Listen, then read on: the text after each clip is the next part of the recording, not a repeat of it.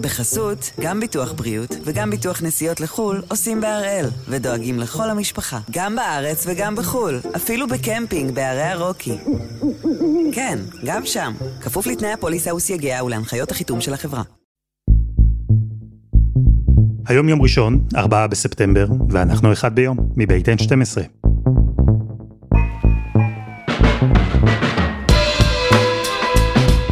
אני אלעד שמחיוף, ואנחנו כאן כדי להבין טוב יותר מה קורה סביבנו, סיפור אחד ביום, כל יום.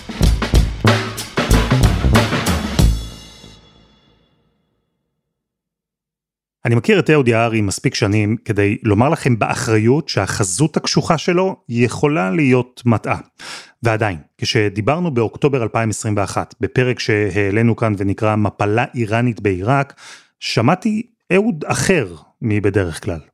אני אומר לך, אתה, אתה אולי שם לב בנימת הדיבור שלי, אני איש שמח היום. ממש שמח, אני לא מסתיר את זה. האימפריאליזם האיראני, שהוא אלים, שהוא דורסני, שהוא גס, מעורר התנגדות חזקה. בעיראק שיחקו את זה נכון הפעם. מה שהוביל לפרץ השמחה הזה הוא הניצחון של מוקתד א-סאדר. נו, מה לעשות, אלו הדברים שהם מסבכים את אהוד. אה, קטונתי. אבל מה שקרה אז הוא שהסאדר, איש הדת, הפטריוט העיראקי, האיש שנלחם בניסיון של איראן להשתלט על המדינה, הוא ניצח בבחירות ברוב גדול, גבר על הנציגים הפרו-איראנים, וממש במו ידיו מנע מאיראן לממש את התוכנית הזדונית שלה לייצר פרוזדור ישיר מטהרן ועד ישראל. אז כן, זה משמח. אז באופן טבעי, כשבימים האחרונים הסאדר הודיע שהוא כשל בניסיונות שלו להקים ממשלה, שהוא מתפטר, פורש מהחיים הפוליטיים, וכשרבבות יצאו לרחובות עיראק להפגין, התעמתו, נלחמו, פלשו לבנייני ציבור, יש שם עשרות הרוגים. אז באופן טבעי ביקשנו שוב לדבר עם אהוד, לשמוע איך עכשיו אנחנו אמורים להרגיש.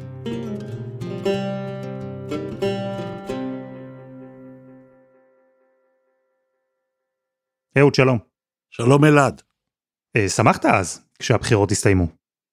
הייתי שמח מאוד אז, והאיראנים, אני יכול אה, לומר לך בוודאות, היו מאוד עצובים ומודאגים.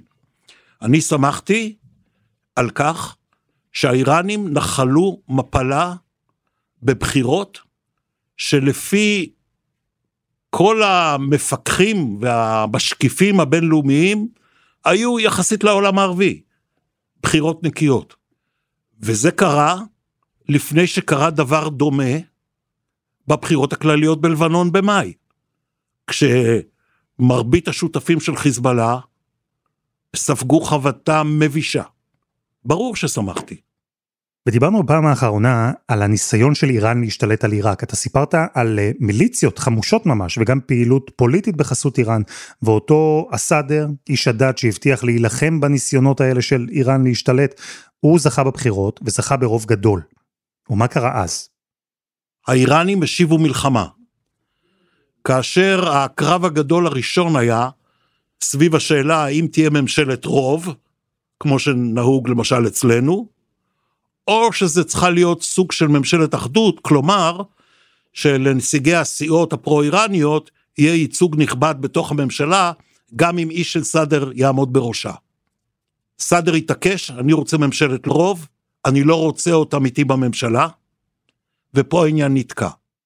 כשאתה אומר שהאיראנים השיבו מלחמה, למה אתה מתכוון? איך זה קרה? הרי יש כאן אדם שניצח בבחירות יחסית שקופות, הוגנות, במדינה אחרת, איך האיראנים נלחמו בזה? האיראנים, באמצעות אנשיהם בבגדד, הפעילו מכבש של לחצים ושוחד על בית המשפט העליון של עיראק, כך שהביא פסיקה שצריך שני שליש רוב בשביל לבחור נשיא וכולי, ואת זה לסאדר לא היה, וזה ברור לכולם. שפה היה מצד אחד מכבש לחצים, אבל גם הרבה כסף עבר לכיסים של השופטים. מצד שני, באמצעות הגייסות שלהם, הפוליטיים והמיליציות, אה, בתוך עיראק, הם התחילו במסע של ירי רקטות, אה, מל"טים על הבית של ראש הממשלה, מוסטפא קאזמי ואחרים, איומים, לחצים, למשל בפרלמנט העיראקי יש גם צירים עצמאיים שנבחרו בבחירות שלא שייכים לאחד הגושים, לא יכלו לצאת מהבית. איימו על הכורדים, שהם לוקחים מהם את, ה, את uh, הנפט של uh, חבל כורדיסטן. הפחידו את הצירים הסונים שהיו מוכנים ללכת עם מוקתד א-סאדר לממשלת רוב. זאת אומרת, הם יצרו מצב שבו אתה ניצחת בבחירות, ממשלה לא תקים, ונשיא לא תבחר, והמדיניות שלך לא תעבור. זה היה סוג של אה, הפיכה. כלומר, האיראנים השקיעו ועדיין נשמע שהם משקיעים בעיראק הרבה משאבים, הרבה מאמץ, הם פשוט לא מוכנים שהסאדר ידחק אותם החוצה בזירה הזו. למה? לנסות להשפיע על מערכת בחירות לפני שהיא קורית, זה דבר אחד. אבל פה אתה מדבר ממש על uh, כמעט יציאה למלחמה. עיראק היא זירת המאבק הכי חשובה במזרח התיכון. לא סוריה, לא לבנון, לא שום דבר אחר. עיראק היא המדינה שבה תיפול ההכרעה.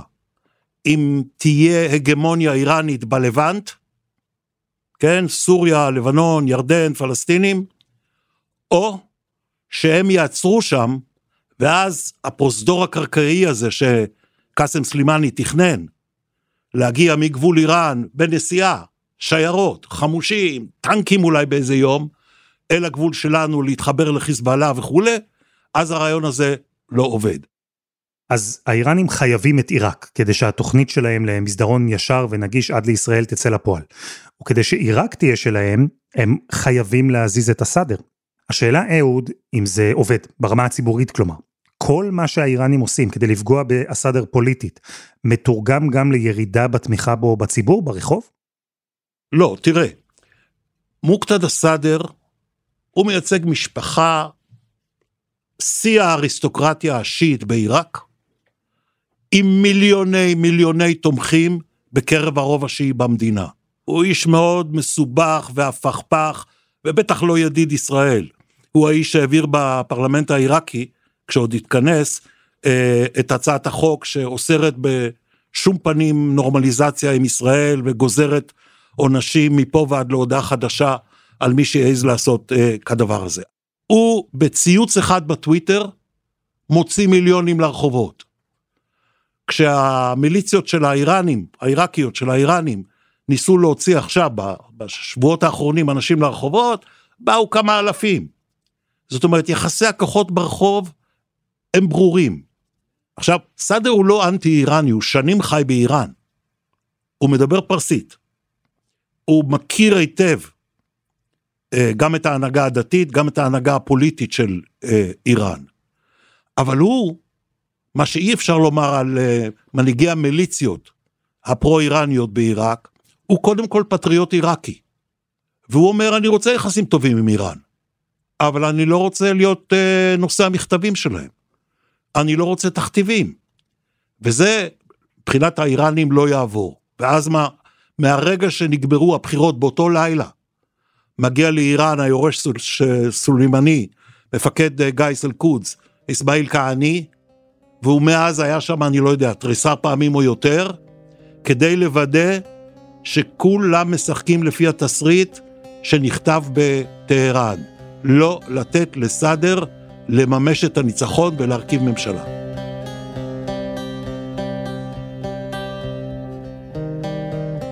אז האיראנים החליטו ללכת עד הסוף, למנוע ממוקתד א-סאדר לממש את הניצחון שלו בבחירות, אבל גם לאסאדר יש כמה קלפים בשרוול, והוא ממש לא מתכוון לוותר בלי מאבק. קודם חסות אחת, וממש מיד חוזרים.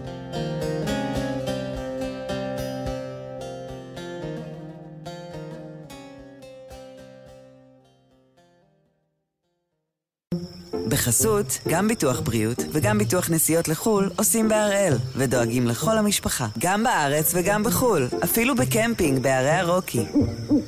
כן, גם שם, כפוף לתנאי הפוליסה וסייגיה ולהנחיות החיתום של החברה. אנחנו בחזרה בעיראק, פחות משנה אחרי הבחירות שם, בחירות שבהן ניצח מועמד אנטי-איראני באופן משכנע ברוב גדול, והנה שוב בלאגן, משבר פוליטי, בעיקר ניסיון משולב ועיקש של האיראנים להשתלט על המדינה. אהוד, אל מול הפעולות של איראן, מה עושה סאדר?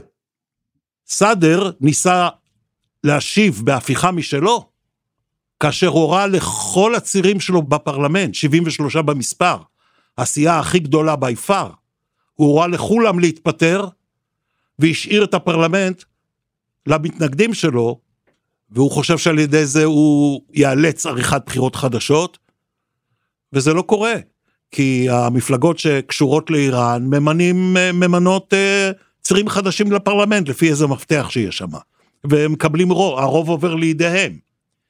הם uh, uh, הביאו מועמד שמקובל על האיראנים להיות ראש ממשלה, ואז סאדר לחץ על הכפתור, והוציא את המיליונים לרחובות. At least 20 people have been killed and hundreds injured in the worst fighting the Iraqi capital has seen in years.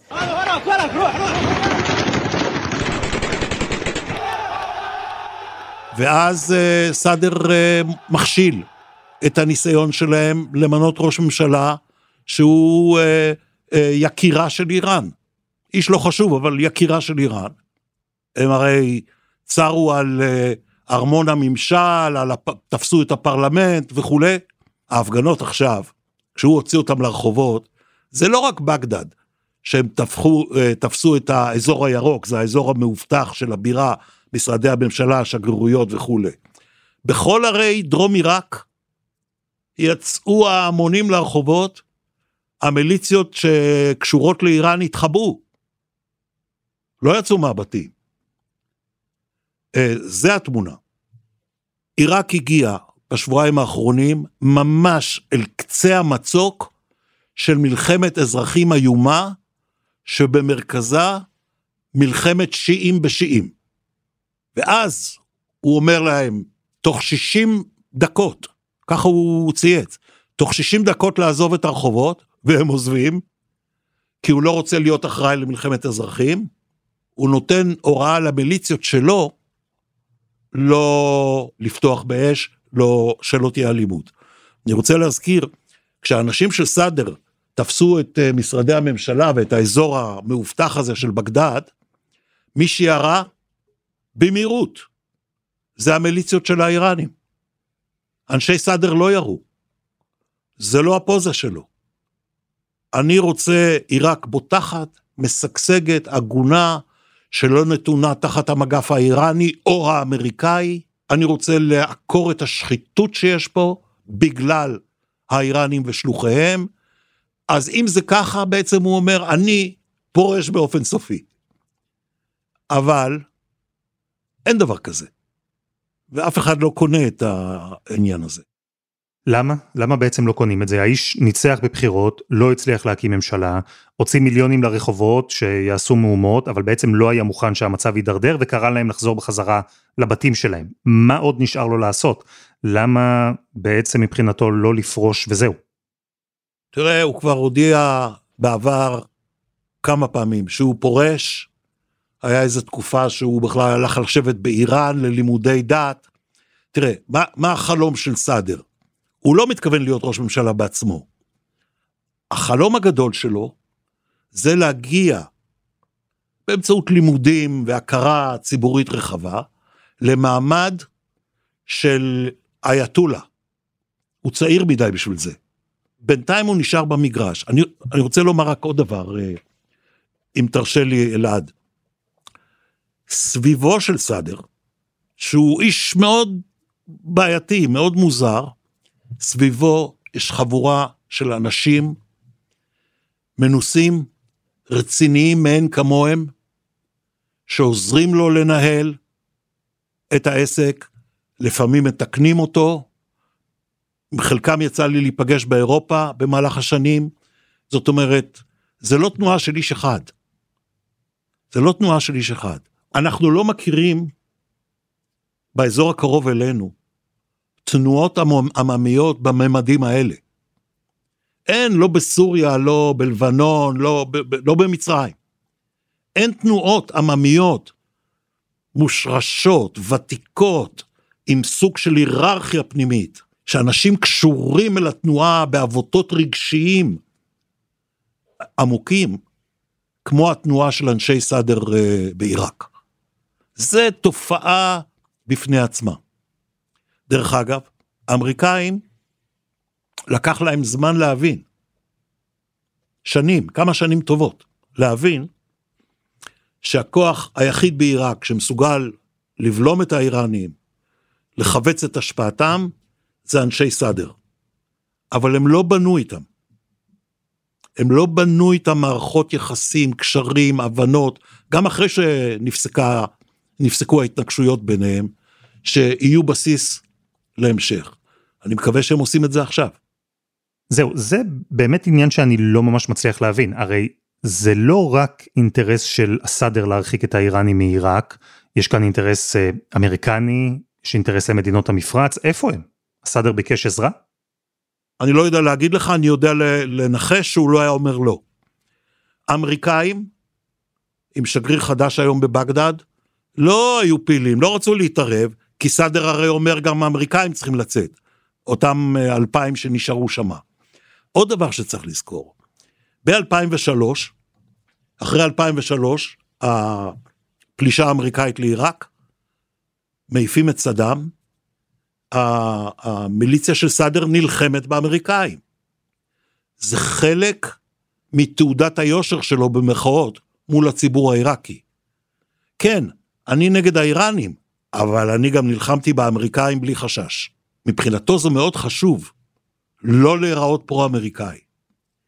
אבל תראה, בשלב מסוים ראש הממשלה, איש באמת יוצא דופן ביכולות שלו, הנוכחי, מוסטפא קאזמי, היה ראש המודיעין העיראקי, גם הוא לא חבר של איראן. הוא התחיל למשוך את מדינות המפרץ, בואו תשקיעו בעיראק. הן יכולות להשקיע מיליארדים ויש במה. בואו תשקיעו, נתחיל לעורר את הכלכלה, להרים את המשק, ואז נצא נשכרים גם uh, פוליטית. זה כמו בקצב הסעודי תמיד. זה יתקדם בצורה מסורבלת, איטית, עם בעיות, אה, ולהשקיע מיליארדים במדינה כזאת, אפילו עשירים גדולים כמו MBS ו-MBZ לא ממהרים לעשות. למה לא? כי עיראק היא מדינה שהכל בה נגוע בשחיתות. אני מצטט לך מה שאומרים לי חברים טובים עיראקים שגרים בבגדד. זה מדינה נגועה בשחיתות עמוקה. לא במקרה סאדר מדבר כל הזמן על הדבר הזה. ולכן לעשות עסק, לבנות מפעל בעיראק וכולי, זה עניין שאנשים נרתעים ממנו. דרך אגב, גם חברות מערביות. גם חברות מערביות, אפילו רוסיות, לא ממהרות להיכנס לביצה הזאת. ועיראק שהיא באמת, אני אומר עוד פעם, מדינה עם פוטנציאל גדול, אוכלוסייה משכילה, אדמה, מים, עד שהטורקים והאיראנים לא התחילו עכשיו לעצור להם עם סכרים את הזרימה, נפט, יש להם עוד הרבה יותר נפט ממה שידוע, כי במשך שנים לא חיפשו בתקופת סדאם, היא מדינה שהיא במצב של uh, התרוששות. אז מה בעצם קורה עכשיו? אה, סאדר לא מקבל סיוע חיצוני, האיראנים תקעו אותו בלי יכולת להרכיב ממשלה, הוא התפטר, לכאורה פרש, מה הצעד הבא שלו? מה שהוא אומר עכשיו זה, צריך בחירות חדשות. אז כאילו זה הקריאה שלו. אני לא מוכן לשבת בממשלה בשותפות עם, ה, עם שלוחיה של איראן, הוא קורא להם המושחתים. אני, אין ידי בעניין הזה, אין חלקי בעניין הזה. בואו נעשה בחירות חדשות. וניתן לציבור, אחרי החצי שנה או יותר, הנוראה הזאת שעברה על עיראק, בואו ניתן לציבור, נקרא לציבור להחליט עוד פעם. פה יש שאלה, כי התסבורת העיראקית היא אינסופית. לפי איזה חוק הולכים לבחירות? סאדר אומר, נלך לבחירות לפי החוק שהיה תקף בבחירות האחרונות, באוקטובר שנה שעברה. המתנגדים הפרו-איראנים שלו אומרים לו, לא, צריך לחוקק חוק בחירות חדש. אחרי שסאדר הוציא את כל אנשיו מהפרלמנט, יש להם רוב אוטומטי. ללכת לבחירות לפי החוקים שאיראן תנצח, זה לא רעיון גדול מבחינתו, אז הוא אומר, אני טיים אאוט, אני בחוץ. אני אומר עוד פעם, הוא לא בחוץ. זה לא תנועה ש... זו תנועה עממית כל כך גדולה, כל כך רחבה, כל כך עמוקת שורשים, הסדרים, שגם אם הוא בעצמו, אני לא מעלה את זה על דעתי, גם אם הוא בעצמו מחליט להיעלם, מיד אה, יבוא מישהו במקומו. מהמשפחה. והאיראנים, מבחינתם המצב הזה שבו, אה, נכון, היריב שלהם לא בשלטון, אבל גם הם בעצם לא שולטים בעיראק. זה משרת אותם באיזושהי צורה? אז אני מזמין אותך, אלעד, לחשוב בתור אה, כמו שחושב אה, חמינאי או הנשיא ראיסי באיראן. מבחינתם, מצב אנדרלמוסי בעיראק? אה, למה לא? בתוך מצב אנדרלמוסי, בלי ממשלה, בלי צבא רציני, אפשר לעשות המון דברים, בדיוק מה שהם רוצים. זה סביבה אנדרלמוסית, כאוטית, היא סביבה שבה משמרות המהפכה נושמים לרווחה.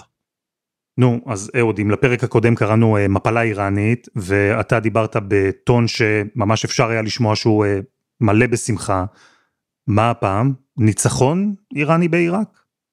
לא הייתי אומר את זה. אני, אני לא חושב שאנחנו רואים עכשיו ניצחון איראני, אנחנו רואים הצלחה במתקפת הנגד שלהם נגד הניצחון של סאדר, זה מתקפת נגד מוצלחת, אבל זה עוד לא ניצחון. ואני עוד פעם מדגיש, אני לא חושב שבאמצעות האלפי רובים שיש למיליציות האיראניות והרקטות שיש להם בעיראק, אפשר אה, להתמודד עם המיליונים של תומכי סאדר. זה יבעיר את המדינה. יבעיר את המדינה. והאיראנים לא יכולים לדעת אם זה לא זולג גם אה, אל גבולם.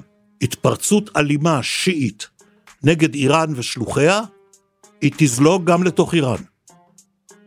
והאיראנים צריכים להיזהר, הם יודעים את זה.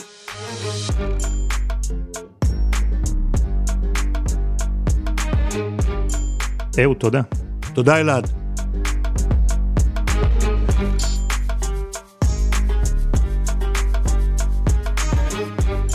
וזה היה אחד ביום, של N12. אנחנו גם בפייסבוק חפשו אחד ביום, הפודקאסט היומי. העורך שלנו הוא רום אטיק, תחקיר והפקה רוני ארניב, דני נודלמן ועדי חצרוני, על הסאונד יאיר בשן שגם יצר את מוזיקת הפתיחה שלנו, ואני אלעד שמחיוף. ירון אברהם יהיה כאן מחר.